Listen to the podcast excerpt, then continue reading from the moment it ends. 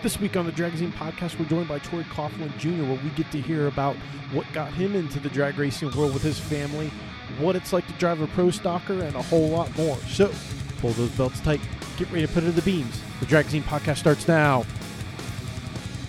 Welcome, everybody, to this week's episode of the Dragzine podcast. I'm your host, Senior Associate Editor Brian Wagner. This week on the show, Troy Coughlin Jr. joins us, and kind of get to hear what it's like to grow up within a family that's literally all about drag racing and you know working for the company he works for and everything else and get to kind of get his take on all things drag racing related so without further ado let's get this drag racing party started all right my guest this week on the dragzine podcast is troy coughlin jr what's going on troy Oh, not much. Just here at Jegs trying to get some parts sold. Yeah, yeah. It's like a like we were talking earlier. Uh, you know, I, have definitely been uh, helping funding the racing operations with my current builds, and uh, I know every racer appreciates the uh, vast majority of things that you guys uh, sell at Jegs. Well, we've uh, we've certainly been very lucky to have uh, tons of categories available here at Jegs and tons of stuff for sale. And every time I breeze through the warehouse or through the retail store, it seems like I want to pick up something, but it's it's a discipline not to spend a paycheck every time I walk through here. That's for certain. Yeah, yeah. I, I always tell people I have the three most expensive hobbies on earth. I think cars, guns, and cameras. Anytime I go into a re- retail store that sells any of those objects, I could spend thousands of dollars. And if I had it, I'd be perfectly okay with it. But I don't, so I have to definitely maintain that discipline. Not easy. No, no, and you know it kind of going off of that, it, it's always interesting when you sit where I sit, you talk to all these different racers, and you see a lot of people that come from racing families. And I think yours could definitely be one of the most, consider one of the most big and iconic just because it's, you know, what your family does. Is this something that as soon as, you know, you were old enough to realize what was going on, you were dead set on doing this, or is there other things you wanted to do, or is it just all drag racing all your life? Uh, you know, this is just something I always do, um, just from birth. I think, uh, you know, I, I watched my dad grow up in drag racing and within the business at Jag, just as his brothers did, and I always just this is what I wanted to do. I saw my dad at work at Jegs, and I saw my dad at the drag strip racing a pro stock car. So I just kind of followed in that footsteps. I, I work in the digital marketing side of things at, at Jegs.com, and and uh, started off in phone sales when I was uh, 16, 17 years old, and uh, just kind of took off doing that. Really had no other other desires in life other than other than, than bracket racing and taking phone calls and selling parts and, and wanting to excel in professional drag racing. Yeah, you know, it's got I know from my own experience, it was interesting growing up where other kids, you know, were into things other than, you know, racing. And you just, for me, it wasn't that I had a hard time identifying because I still played sports, but it was like they had a hard time identifying with the, uh, I'm not even going to call it a hobby, the racing obsession that we like to live. Yeah, it's, it's really unique. It's a different type of uh, competitiveness, I guess, because you're you're all alone. It's just you and the race car and the tree and your competitor, so to speak. So, yeah, you're, you're right. It's a different type of competition, and it's a different type of uh, different type of an obsession. That's a great way to put that. So, yeah, it was it was uh, different growing up in school and, and trying to trying to you know make friends in high school, and it, it was cool and all. Everybody would say, "Hey, Jared," that was always my name in high school. So that was always interesting and, and neat, if you want to call it that. But um, yeah, it was. It, it's a it's a privilege to be here. I mean, I've I've grown up here at Jegs my whole life, and some of the awesome uh, associates employees here at Jegs have pretty much raised me as a as a college professor would a, a student. So I'm I'm pretty lucky. And you just said something there interesting as well as a lot of people might have this false misconception that you know it's just you all you do is race and the rest of the time you just you know you you sit and wait to race but you know, it, it, definitely takes a lot of work in and outside the track and, you know, putting the time in at the family business to have the privilege to do what you do, right? Yes. Uh, it's something that uh, our family's always said is it, it takes, uh, you know, great sales to keep the, the racing happening. So you got to keep the warehouse moving to keep the, the racetrack uh, a possibility for us. So we got to keep the sales needle moving. So you definitely got to keep the marketing fresh, and you got to keep the phone ringing, and and that takes work. You got to keep got to keep everything fresh. It's a it's a job, and we've got great people here at Jegs that, that do a wonderful uh, wonderful work at that. What was the first kind of? What are some of your first memories from going to the track with your family? Was it you know just with your dad, your uncles? I mean, what what was it like? Kind of you know, what do you remember first starting out? Oh, I remember just hopping in an old American Eagle motorhome. Uh, all of us piling in this thing, going down to uh, Edgewater, Cincinnati. Uh, just everybody bracket racing, going to national trails, whether it be for a day or overnight, just going to running Super Pro with three or four, five different cars. It seemed like with one or two trailers. Just everybody going together and racing a couple different classes. It seemed like one of or two of us won something every time we went. So just everybody racing together and racing for each other. It was it's pretty surreal. And I think that's what makes your guys' family and just how, uh, you know, for a lack of better terms, the warrior racer mentality you guys have is because you all start at, you know, training for this career and this life in juniors and then go up from there. Do you, do you think spending that much time in the, the slower vehicles kind of has helped you grow into be able to drive these faster cars? Because you've driven some uh, some pretty gnarly, gnarly hardware. Yeah, the the junior dragster is uh, is is a great tool for learning etiquette drag racing. You know, staging, going in the lane, racing somebody. You know, learning the basics. Um, to grow up into the super comp class, the super pro classes, the pro classes, and it's a it's the the intro into drag racing. So I think it's huge. At any any gateway into it's only going to teach you. Um, but yeah, absolutely, it's it's it's where I got my start. It's taught me so much. It's, that's what pretty much rolled me to where I am today. And I think you know, especially with you and with Jake Jr., you guys both kind of have a, a a pretty good bracket racing lineage because you guys have uh you guys have stacked up some nice checks over the years racing just in the bracket categories, right? Yeah, I've got a few good wins. Uncle Jake has quite a few more than I, but um, yeah, got a couple good ones. Uh, the Rosso Five Day in 2014 uh, won a couple uh, couple of Winter Series races in the few years back. Um, it's those are tough races. They're brutal, especially today's world. Though some of the drivers out there today, they're just unreal. You know that that's something we run into quite a bit on this show. As I talk with all the different, you know, I've talked with bracket racers, some big name ones, and then heads up racers. And what was funny is Frank Hawley even said this. I asked Frank, "What would be the one class you could race besides a nitro car? What what skill would you want to have?"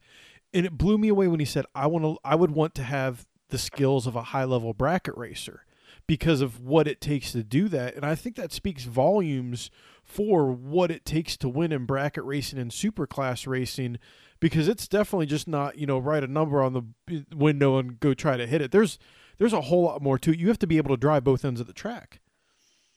It's very multi-cognitive, that's for sure, and it's very seat of the pants and it's it's a lot of fun, especially when you can get it all right. And uh, you know, it takes a little bit of luck here and there, but it's it's a lot of skill, and you got to know your machine and know your equipment and maintain your equipment and, and be be very good at preparation too. So there, there's a lot that that goes goes on before you even get to the racetrack to be very very successful as a bracket superclass racer too. So it's it's exciting when you can complete the whole package.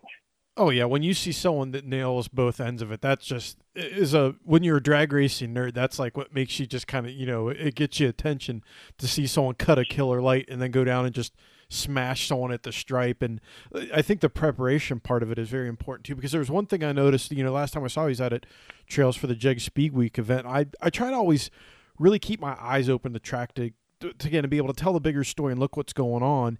And the one thing I noticed was pretty much every it was definitely prevalent in stock and super stock was all of those racers before they did their final preparations that weather station was just glued to their hand as they were making their final judgment calls and I've seen that at, at big money bracket races too. Is that part of what you think makes a good, you know, bracket index racers that ability to to know how to make those adjustments? Well, especially in index racing, the superclass racing, the knowing the air, kind of what what you're on with the air is huge. Um, same thing with the wind. If you have a wing on your dragster or your roadster, how your vehicle kind of reacts to the wind is is huge. I think it's it, it is imperative with the with the index classes knowing what your car is going to run and bracket racing too that how the air affects your vehicle.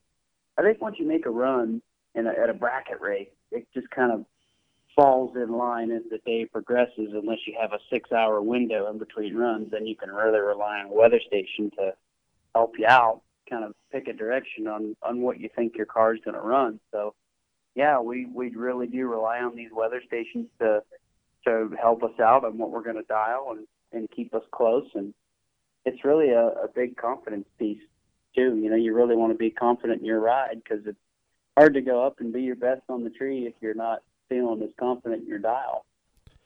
What blows me away is watching the guys in top sportsman and top dragster do what they do because you know bracket racing at any speed especially you know, at that level 6 seconds 200 plus miles an hour that's just that's unreal the level of skill you have to have to judge the stripe at those speeds and ETs and be that successful as what you see some of those guys are isn't that fun to watch though? It, it's uh, it's intimidating. My uh, my uncle Mike runs Top Dragster, and he's going 16s at 230, 225, and he's telling me how he's giving it back a couple thou here and there, or seen it to where he's taken less than a hundredth or so, and I'm thinking, man, you're you're you're seeing it at 220. It's it's just it's intimidating, and and the rate of of closure and the way it looks so different between all the different power adders that those classes have. The way it looks so different between a, a turbo or a blower or a nitrous car, the rate closure looks different for each of them. So it's it's such a challenge, and I think that's what makes those good finish line drivers even better, and those champions. You know what a what a, a staple for them to say they've won a national championship in those classes. Oh yeah, it's just top sportsman racing like to for people to understand you know basically you know in top sportsman specifically it's basically a pro, baby pro mod that you're trying to bracket race and trying to get one of those cars to be just to to be consistent. To me that's so impressive from a mechanical standpoint because as you go up the the the horsepower hierarchy scale consistency doesn't necessarily uh, start to to be something you see a lot of for sure Oh, definitely, definitely. That's it's uh it's a factor. It's it's a work. You got to go make runs. You got to go test. You gotta you got to go try things. You got to get in hit pockets of people at, at places that own power adder companies like a ProCharger or a good supercharger company or a nitrous group. And there are several great companies out there that can help you do that. And that's what's fun about this industry that that we hold near and dear in, in drag racing and it's just it's such an exciting sport. That's what makes it so much fun, and I encourage anybody that hasn't gotten into it yet to to jump in because the water's warm. It's a lot of fun. Anybody can do it. You know, I, I was actually I was just writing an article today about Allison Dahl and what she did to win a stock class championship, like world championship.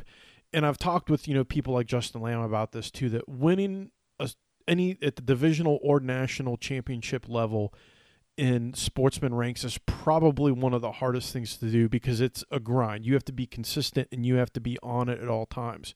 What was it like for you to be able to win one in Super Gas? Well, I've, I've won a divisional championship in Super Gas, and yeah, it's it's a it's an all year long deal. I mean, it's a it's a grinder. It's it's a battle. It starts in sometimes February, and you're done in October and November. So you gotta you got to let go good. You got to know what you're on, and you got to take as little as possible all year long. And you're at the mercy of other guys that might be on a tear, and you just have to you have to be at your best 100 percent. And it's it's fun. You have to really be mentally prepared to be your best every single time. You got to keep your stuff maintained. You gotta you gotta be be ready to, to be your absolute best. And to me, that's that's the fun part. I really enjoyed that year. That was uh, 2013. We won at Super Gas. The the way I try to describe that to people that aren't into racing, I'm like it's like trying to chase a playoff spot in baseball. That you're not only having to worry about what you're doing, but you got to worry about what the other teams are doing and staying either ahead of them or within striking distance and knowing what you need to do every time you go out because you you don't want to fall behind because you fall too far behind you're just you're not going to be able to make up the points. Right. You just was trying your best you're just trying your best to go turn wind lights on just to stay focused hit the tree know what you can be know what you can run and turn wind lights on. You I mean you can't control if someone's double o and dead arm. I mean you can't control what they can do. You can only control what you can do. So you figure, okay, I'm going to try and be anywhere from seven to 11 on the tree, and I'm going to know if I can go anywhere from 89 to hopefully low 90, and that's that. Someone gets under me, then it's their day. And that brings up a great point. And like you said, one of the things that makes drag racing exciting is that even the best of the best can fall when it's just when someone else is just that much better you know, it it comes down to a lot of skill and a little bit of luck. But it's just it's one of those worst feelings when you you have done an amazing job on both ends and then that person next to you just laid out the run of a lifetime and you know there goes all your hard work in the span of just one let go of the button right well you know those are the ones runs you just kind of have to smile at you know i mean there's really you can't even get angry because you just it just happens. It's part of the sport. It's brutal. Sometimes it's a mean sport. Sometimes you got to be able to take the pain, but um, it's the sport as we as we know it and as we love it. But you just put it back in line with the same mindset and and try and keep the positivity rolling. Now you've driven pretty much anything and everything with and without doors so far.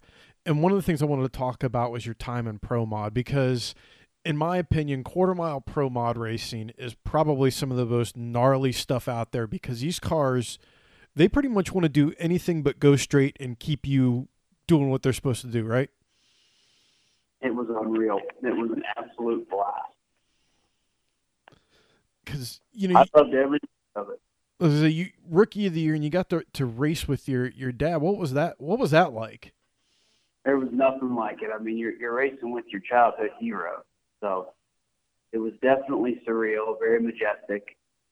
Um, my dad can pretty much drive anything. I've never seen somebody be able to handle something so violent and get down a racetrack unscathed. It was it was quite impressive learning how to handle a vehicle to get down a quarter mile like that. I learned so much about car control from my dad that year. I was very, very lucky to have him by my side. Oh, I, I can imagine having you know the the you know one of the best ever to teach you how to do it, and that's one of those things where you you know you just kind of shut up and soak it up all in, right? Exactly. I I made runs in testing where he'd pull me aside and say, "Okay, that's the line. You, the run you just made is the line where if you go any further than that, you're going to crash the car. That's the line." those are runs where if you drive it any further, that's when you'll crash. So, I mean, that's how you learn, you know, and I'm lucky enough to have that advice to to hear that, you know, and that's how you learn. And and that's the thing with pro mod is that you know there there is that line, but I think the other thing we've seen over the past couple years is that line can move in a hurry before a driver even realizes what's going on you know what's it like to be behind the steering wheel when in one of those cars when things start to get a uh, get a little hairy well it, it all happens so fast especially when you're new at it. It the rate of it is just so you're so behind and that's why you make runs to half track your first three to four to five runs just to get used to the way it feels the first 300 400 feet. And mind you I, I was in a really nice car. It was an r2b2 uh, Corvette that my dad had from the 2014 season that he won a championship in, and the 2012 and 13 season. So this this thing was gold, so it was awesome. So I think I the third or fourth run I made in the car, we made a full pull and went like 599 or something like that in it. And um, but yeah, that's just how you learn. You you make runs like that, and you hopefully you've got a teacher that's with you to, to show you on the graph and hey, did you feel this? Did you feel that? Well, that's all way you're over here, that's where the line is. You need to make sure you're making your adjustments with the wheel before the eighth mile or even before that, or otherwise you're going to have major issues. Yeah, because you know, with those cars, especially, everything you do at the top end is amplified even more. You know, even with a turbo car, because they, you know, find that extra rip after the after a half track when the, you know that, that everything's all in, and if you if you try to overcorrect, that's when you are just you, you start to really lose the handle on it, and one thing leads to another, and uh, you're having a bad day it's definitely magnified. And the turbo car, about 300 feet when the boost, when I drove, it was about 300 feet. The boost really comes in. That left front tire starts kind of marching up. Uh, it, it's absolutely intense. It's amazing when the power comes in in those cars. Oh, Steve Summers, I've seen him drive that car at half plus track on the on the back bars. Like the boost fully comes in and he does not lift. He's in it to win it, you know, and it's just like it's almost like he has this sixth sense about what the car needs to do. And I've seen him, you know, in quarter mile racing, you know, cut bait on a run that's getting a little bit out of control. But I mean, he he rides those bars like a cowboy and just lets it do its thing. When you're in elimination, your mindset and your heart is just in a different uh, dimension. I mean, it's it's amazing when you're a competitive person, what kind of dimension you put yourself in when you're in elimination round. Oh yeah, it's pretty much common sense goes out the window, and you're like, uh, it'll be okay, it'll be okay, and then when it's not okay, it's it's definitely a worst case scenario, and you're having a bad day. It's a very humbling sport.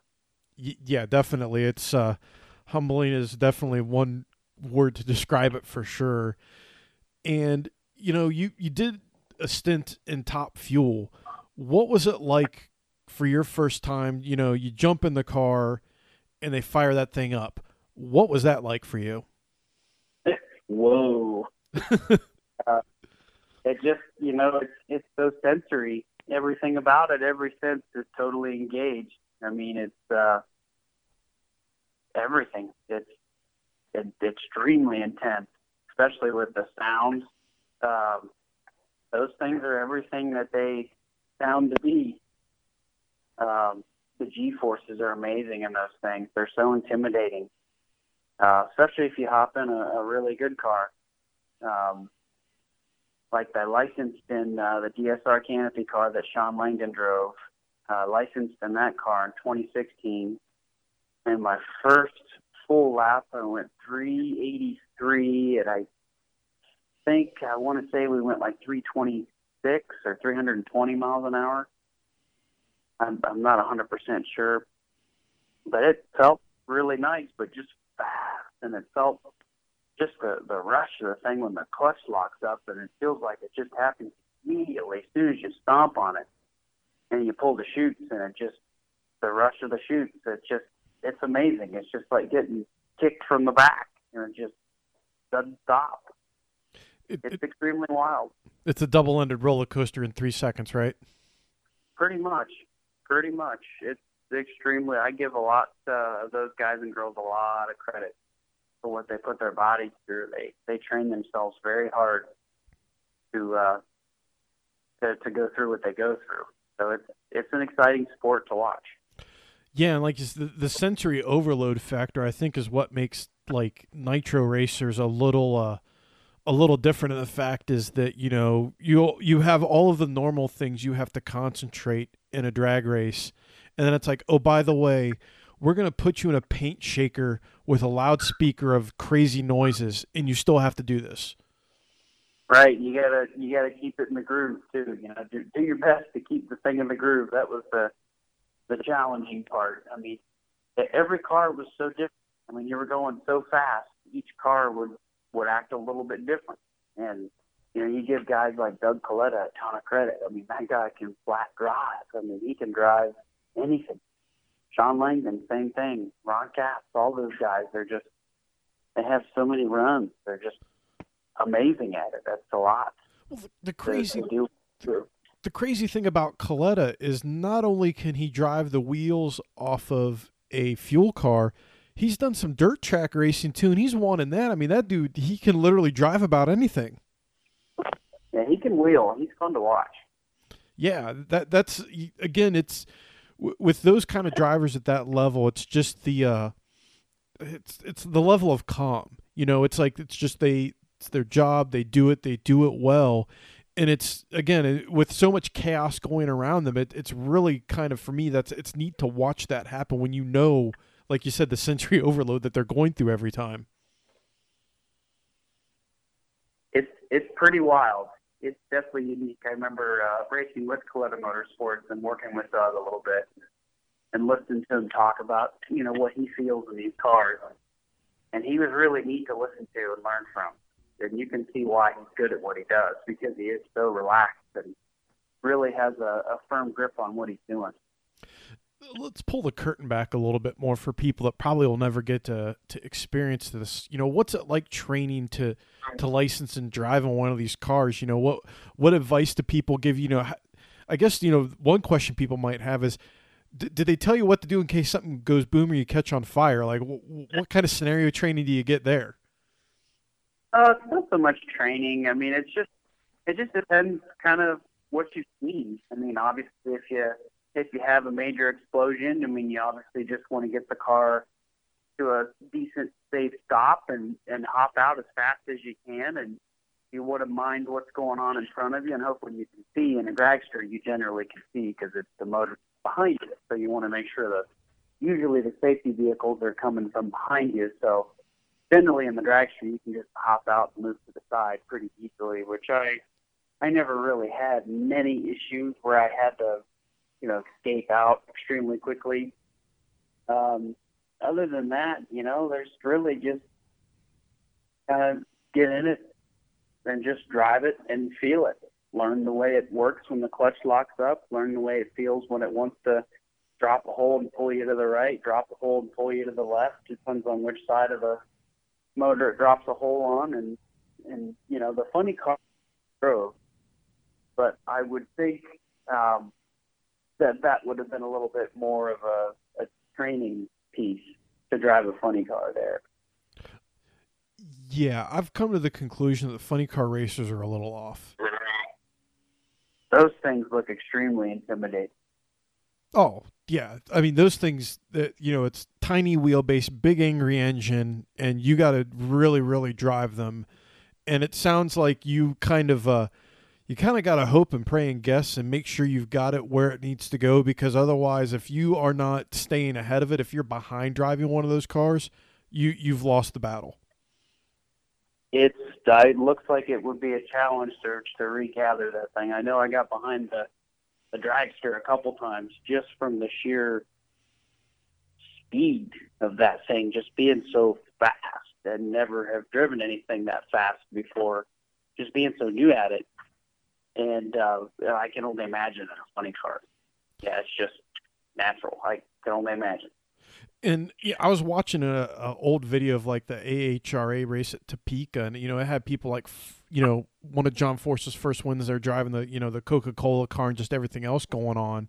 Roland Leong was there, and uh, you know, Chi Town Hustler, Hustler was there, and watching those old school cars, and you know, they were going basically about as quick as an alcohol car goes these days, but just watching those guys try to manhandle those things down the track. I mean, it's you know, back in those days, that that was you had to be a man's man to drive one of those beasts. Yeah, that's I my grandfather drove one of those, uh, an alcohol funny car, the nitro funny car. I give him a lot of credit because uh, we have one upstairs that my uncle Mike restored, and just looking at the seat and looking at the way things were positioned, yeah, wow, yeah, I can only imagine. Oh, isn't it terrifying to look at some of those nostalgia cars? I don't know how they do it. I don't know how they did it, but I'm sure glad they paved the road they did because everything's a lot safer today. Oh yeah, I, up at the Detroit Autorama a few years ago, they had a really cool exhibition of old nostalgia funny cars. And you know, one of the cool perks of being media is sometimes you get to get a little bit close to these cars to take pictures and examine them. And I remember looking at the frame rails on how they ran and how low they ran. And I'm like, wow, like it just blew me away. I'm like, man, that's kind of scary to see how these cars were were built and dudes jumped in these things to go as fast as they did. Yeah, it's it's it's intimidating, but they're neat to watch. I can tell you that. And there's some way cool looking cars back then too. Oh yeah, I love love me some nostalgia racing where they're running you know high percentages of nitro. They run at night, and the flames are running above the the tops of the cars. You know that's that's some cool stuff right there. Fun to watch. Some good old T-shirts back then too. I remember being a kid. Always loved having those old T-shirts. Yeah, my uh my dad has quite the collection of old school T-shirts, and he actually he wore one of them out to a an event with our family, and someone was like, "Oh, is that a new T-shirt?" And you know, Dad was like, "No, this is from like the 1980s, and it was buried in my closet. I never got to wear it." And I mean, it was like an old John Force T-shirt. It was it was pretty awesome to see. I was like, man, that's that's when they used to put a lot of like crazy artwork into those shirts. It's amazing. It's an industry. Oh yeah. Now you you, you did the the whole injected uh dragster deal for a while. How much how different was that compared to the to the top fuel car? Well, the process of driving was really similar, if not identical as far as to to make a run. Um, so we had a little bit higher percentage of, of nitro, of course, because we didn't have a, a supercharger on the A fuel car. But it was fun to compete in because you ran at divisionals, uh, you, you ran at some nationals. Uh, we ran with Rich McPhillips, Rich and Richie McPhillips Racing. Uh, that group was absolutely phenomenal. They uh, they were incredible. Richie and Rich, those guys were you know, you want to talk about good tuners and just guys that knew how to race to win that anywhere they went, that's that team right there. They didn't care where they were, they could win. They were going to figure it out. And that was so much fun and and made my driving just that much better. It made me want to get better. So it was it was so exciting to race for them, and it was uh, definitely an honor.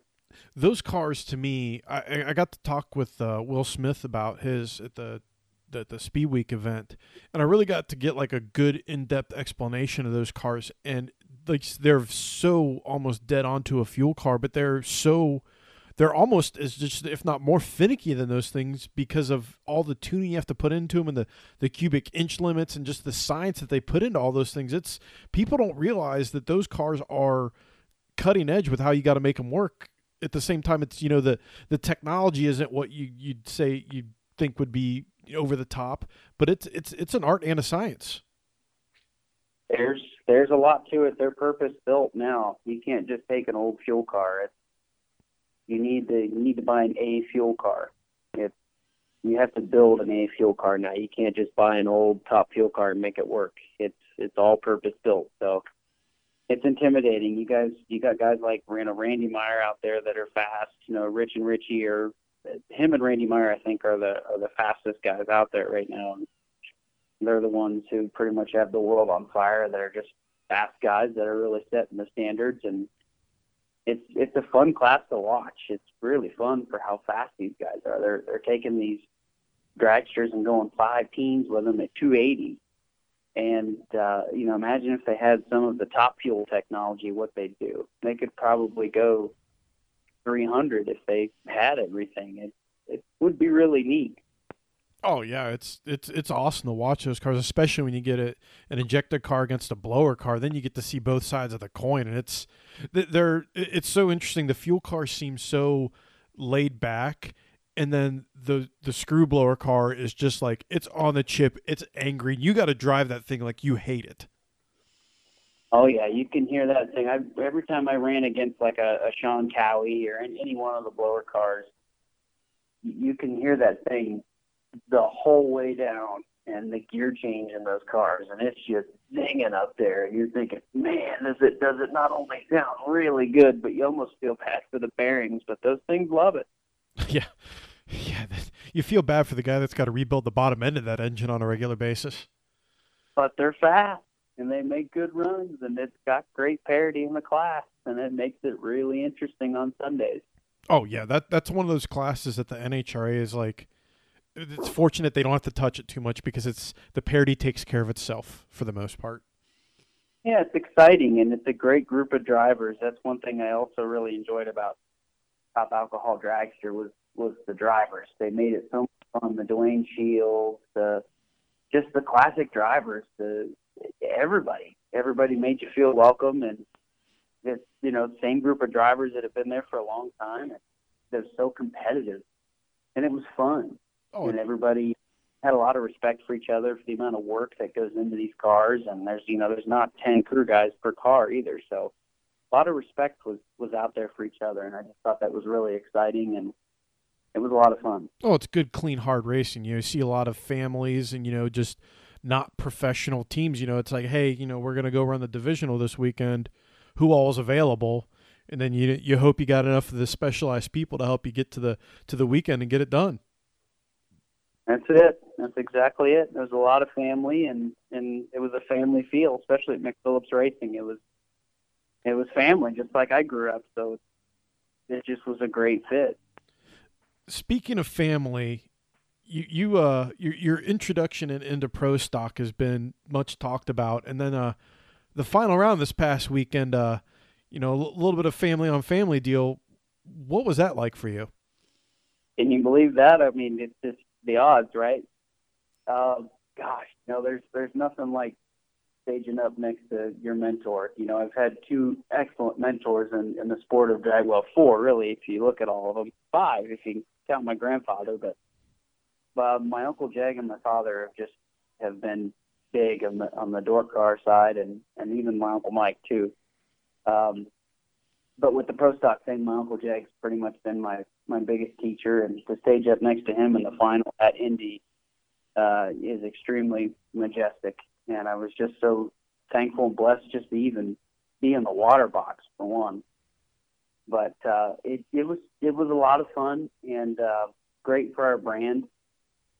And uh, we wanted to beat him, of course, uh, but we uh, unfortunately we uh, just had to light the tires up as we just we had to bring our A game. We had to bring our best. You know, we were running a pretty much a, a Michael Jordan like figure in in the sport of drag racing, and we had to bring our A game. So we just got a little too anxious and and spun pretty much at the hit and I think that again speaks v- volumes for Jeg Junior's kind of status within the within the class that you know when he when he hangs up the helmet to be done with you know pro stock permanently that he's probably going to go on the route Mount Rushmore of greatest pro stock drivers ever hands down. Uh, he's he's unreal. He's so much fun to watch. Uh, like I said, he, he's comparable to a, a like a Michael Jordan in our sport. He's just he can't stop him. He's just he's unshakable. His focus is impeccable. His preparation is king. Um, you can't shake him. He's he's absolutely a blast to watch.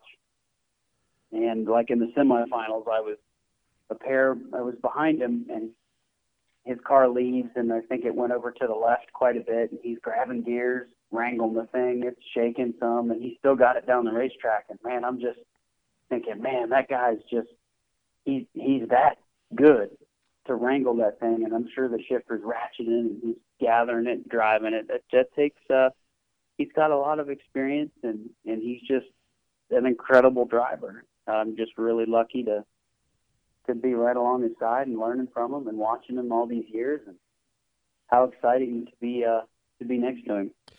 Did he play a role in your decision to to come to the class? You know, how did that all kind of come about? That you you know you you've been wheeling the A fuel car. You know, how did the, the pro stock deal kind of come into play for you? Well, we were in Dallas last year, and I I mean I, I grew up as a kid in the pro stock pit. My dad started racing pro stock in 1994, so I was always kind of around and I always liked it. I always knew pro stock is where I wanted to be as a kid because that's just what we did. And um, but fast forward to Dallas in 2019, I have been watching pro stock for a few weeks and just kind of watching again, and you know, it looked fun. And we're in the airport, and I'm like, you know, if you ever guys ever go testing, Jeg, and you need a, a pilot, and I wouldn't mind making some laps. If you know, just kind of joking, saying, hey, you ever need someone to make some laps, you know, yell. You ever have something? And uh, about a month or so later, he said, "Hey, were were you at the start of the season? Were you serious when you said you wanted to make some laps?" I'm like, "Yeah." Right before PRI, he said, "I'm going to have you make laps for me uh, in Bradenton here in about a month." I'm like, hmm, okay, no problem. Let's go. and uh, we went down to Bradenton and made about 22 runs with Ricky Jones and Richard Freeman and the whole group at Elite, and, and uh, the rest is history. And that's that's something about the Elite guys. They're that's a family too. That's um, gosh, the fit, the fit is just like it's perfect. The Elite Motorsports Group is is just like family, just like here at Jag. Just what I grew up around. So it's just we're so fortunate. We're very lucky to be involved with such wonderful people. I mean, look at the elite group, what they've assembled. Pretty much the most gnarly group of pro stock racers that you could put into one team. Uh, you know, the only thing close is KB now, but still with elite, you know, the the different skills everybody brings and just that whole deal, you know, with that team, it's it's impressive. It is impressive between the drivers, Team Jeg and Erica. You know, you got Aaron Stanfield, Alex Laughlin, you got Bruno. Uh, I'm sure I'm leaving them out. Uh, Marty Robinson, he's one of the new drivers. I mean, look at their engine shop. You got Jake Harrison and Kyle, and I mean all the crew guys. You know, Rick Jones, Ricky Jones, Mark Ingersoll. You've got uh, Robert Freeman, Richard Freeman, Royce Freeman. You got all the Freemans, the whole family. It's just there's. I think I heard there's Mr. Freeman, Pops Freeman was telling me there's 28 employees that they have, and it's just the mm. amount of work and effort they put in is is absolutely second to none, and that makes me want to work harder and drive better and learn to be better every single run I make, regardless of the results that I turn and regardless of the laps I make. I, I want to get better, better, better every single run, just because of the fact that that these guys work so hard at it.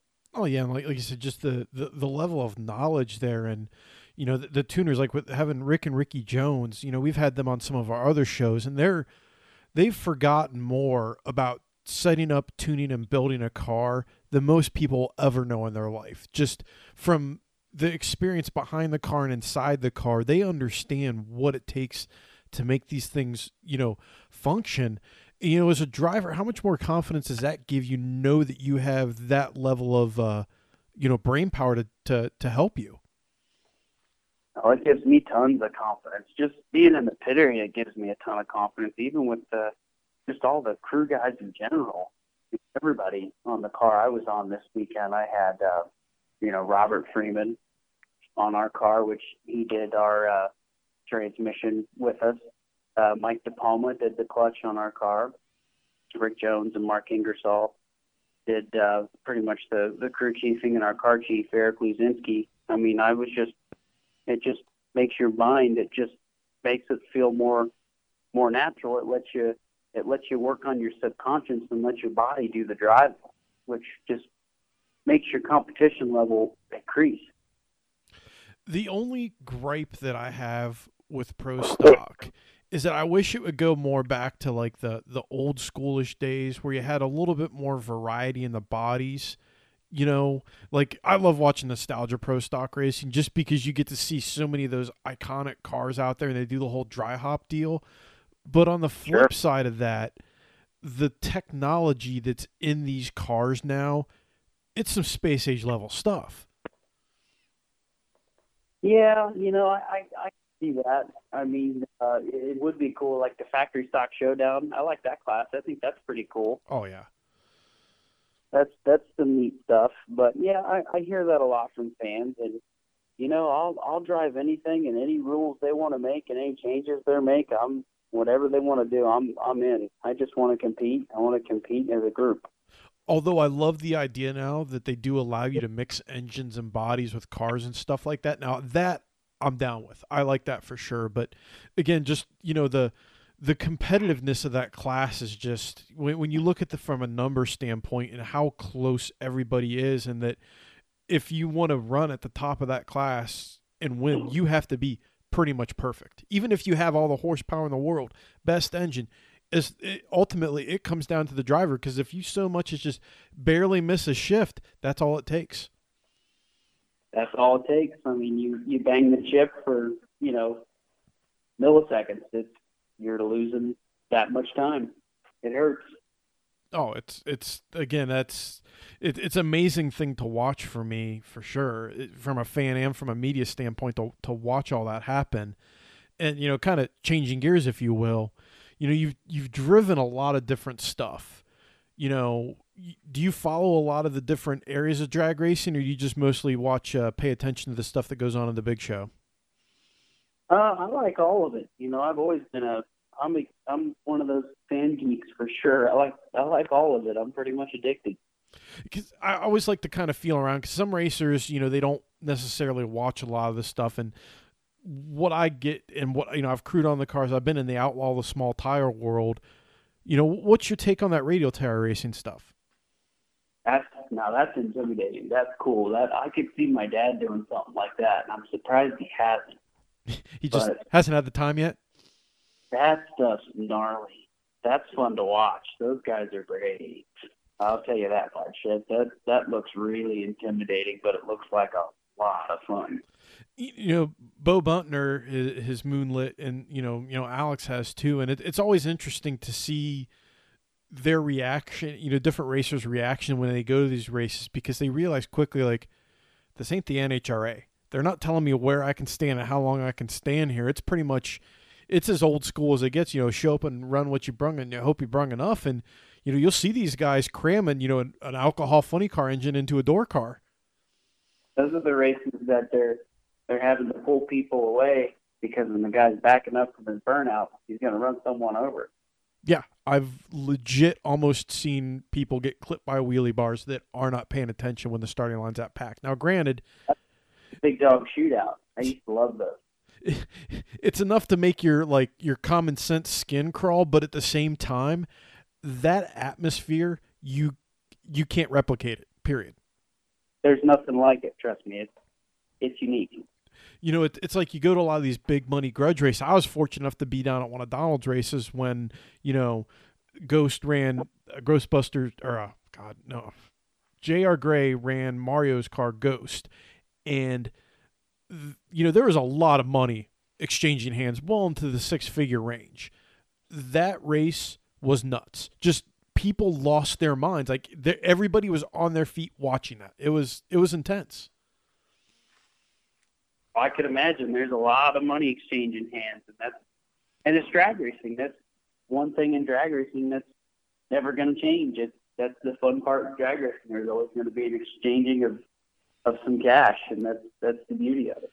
See, I think that would make it more fun for you know if they wanted to, to turn things on the air at the at the NHRA level is get some side bets, get some grudge stuff going on between these teams because I th- I think that would uh, entertain the fans just as much, if not more, of when you know things go sideways on the track.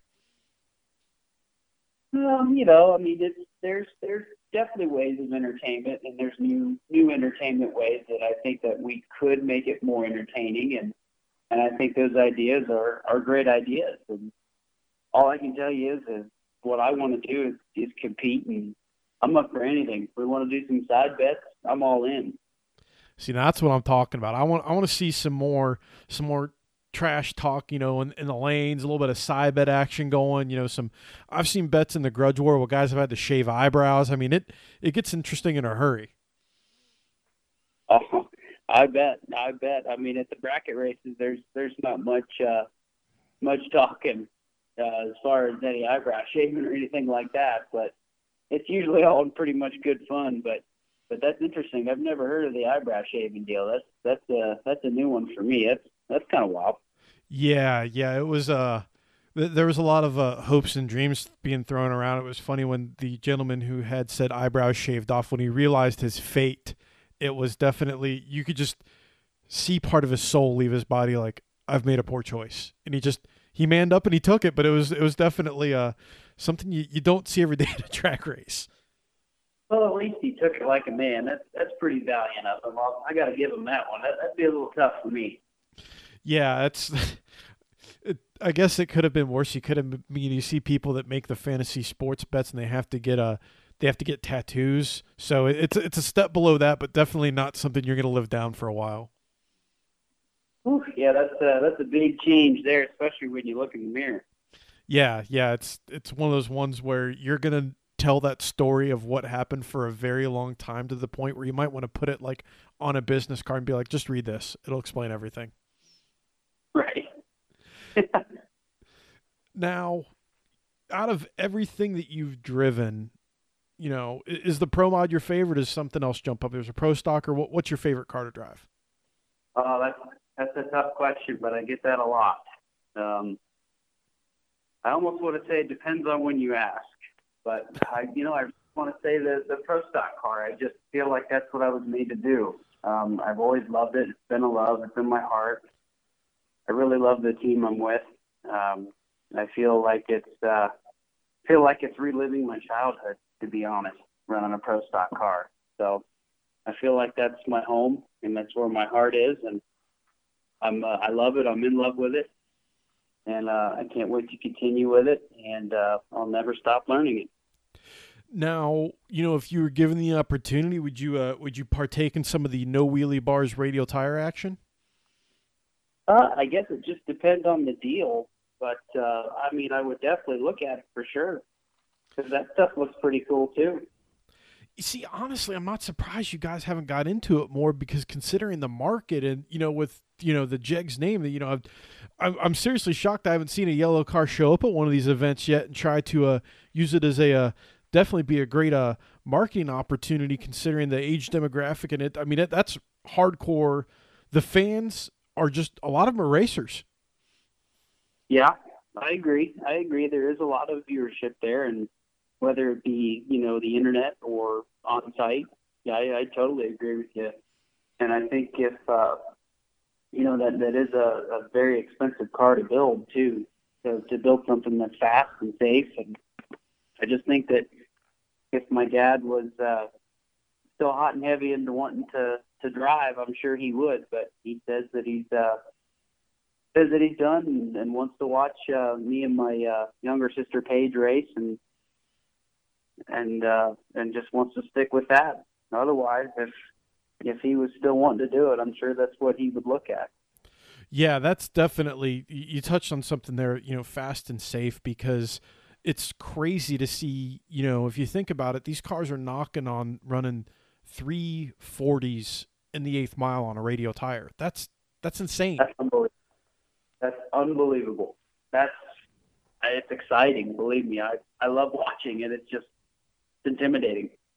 Yeah, it and it's it's funny to watch how the everything has progressed with that, and it's really driven the market because you see companies, you know, like with what Fuel Tech has done in that space and how it's trickling down. You know, I'm building my own bracket car right now that's going to be EFI with a Fuel Tech system in it, and I'm going to benefit from the stuff that they've learned controlling those monsters. Yeah, that the technology out there is, is impressive. What you can do to make one of those things hook and and go, and the control that you can have, and yeah, they they're only going to get better. It's it's to the point where you know. Here's a question for you: What do you think? Are there any big like milestone records left in drag racing that people can really can really hit because of you know with with the the safety stuff now you know with the nitro cars being at a thousand feet you know what what do you think is the next big thing that we should someone could pull off? Well you know i don't know if i could pinpoint that one uh, today but there's always going to be something. I mean if there's if there's two people and two of anything there's always going to be some type of record or some type of statistic that that somebody's going to go after and, and and break and beat so I, I, I think there's going to be something that that we can go after in the sport of drag racing, whether it be in the radial world, in the NHRA world, or the bracket race world. But something amazing is out there that that we're going to be able to tackle in the future near future. But can I tell you exactly what it is? You know, I'm not sure. The state drag racing's in with you know the the current state the world's in. I think we're just not as really focused on that amazement side of it right now. So I don't know. That's that's a tough question, but I think so. I think we'll achieve something pretty pretty interesting when it comes to speed. Yeah, you know, it's it, with with the fuel cars now. They there's that rumble last year about going back to quarter mile racing, and there's a lot of people that would love to see it, but at the same time, I just I don't know if that's going to be. I just don't know if it's physically going to be possible with how fast these cars actually are now. That you'd almost have to detune them slightly now to, to keep them to keep them in the park almost. Well, I think when you get tracks that have the the longer shutdowns, I think that you potentially, possibly could run quarter mile. And then I believe um, tires may be an issue, but you know I'm not 100% sure on that. But you know NHRA makes makes great safety decisions, so um, I really have a lot of faith and trust in them and, and the choices that they make. With you know that's that's their motto, dedicated to safety. So they uh, they've pretty much got that under control. Yeah, the, I think definitely the the tire factor is something because I don't I don't think Goodyear when they sit down to to design slicks have a uh, have something on the board that you know do you have something can go almost you know 360 370 what, what do you got they just they'll look at you with a blank stare probably but then you got a radial going 340 to the 8 yeah yeah that what's crazy is um a few years ago when you know a lot of times the radial guys don't do the quarter mile deal and when you know josh uh, kluger and fiskus when they uh went quarter mile racing with their radial tire Mustang, they kind of said the same thing that it, it it's all fun and games till you get at the top end and that thing's you know running in the five second zone on a little teeny tiny tire. It's uh they, they said it was definitely a, a fun feeling, but not a fun feeling when things when the car got away from them. Oh no. Yeah, I can only imagine what that's like. It's uh, wow. Well, it, it's always one of the most interesting places to take pictures at for me is at the top end because that's when you get how quick and fast these cars are moving in perspective and it doesn't matter if it's a radial tire car you know making an eighth mile pull in your you know shorter distance or you know i think the the the one that was was like a pro mod that right there when you're at the top end that puts it in perspective when those cars are zinging past they just finished a 250 mile an hour run and you're a ways into the shutdown area and they're still moving. People don't understand what the the physics involved with that. It's amazing. That's for certain. That's just what the laws of motion and when the chutes come out, the feelings and, and what it does to the chassis and how the chassis works from the finish line. When everything's under a load, yeah, there's a lot going on and just the noise at the top end when you bang the chute and just the car coming to a stop it's again it's it's a different kind of sensory to see that happen at the top end because it's it's a lot more violent than what people realize oh it can be it definitely can be especially if it's for me if it's blowing you around and you got big chutes on the car there are chutes that hit harder than others so you can you can definitely have certain types of scenarios that'll throw you around well, Troy, our time here on the podcast is coming to an end. I like to give my guests the chance to uh, channel their owner, John Force, and talk about all their sponsors and where they can be found at. So uh, I'll turn things over to you so you can thank who you need to thank and tell people where they can uh, follow you uh, follow you on social media and whatnot with your racing. Well, uh, we're going to go to uh, Indy again here for the U.S. Nationals.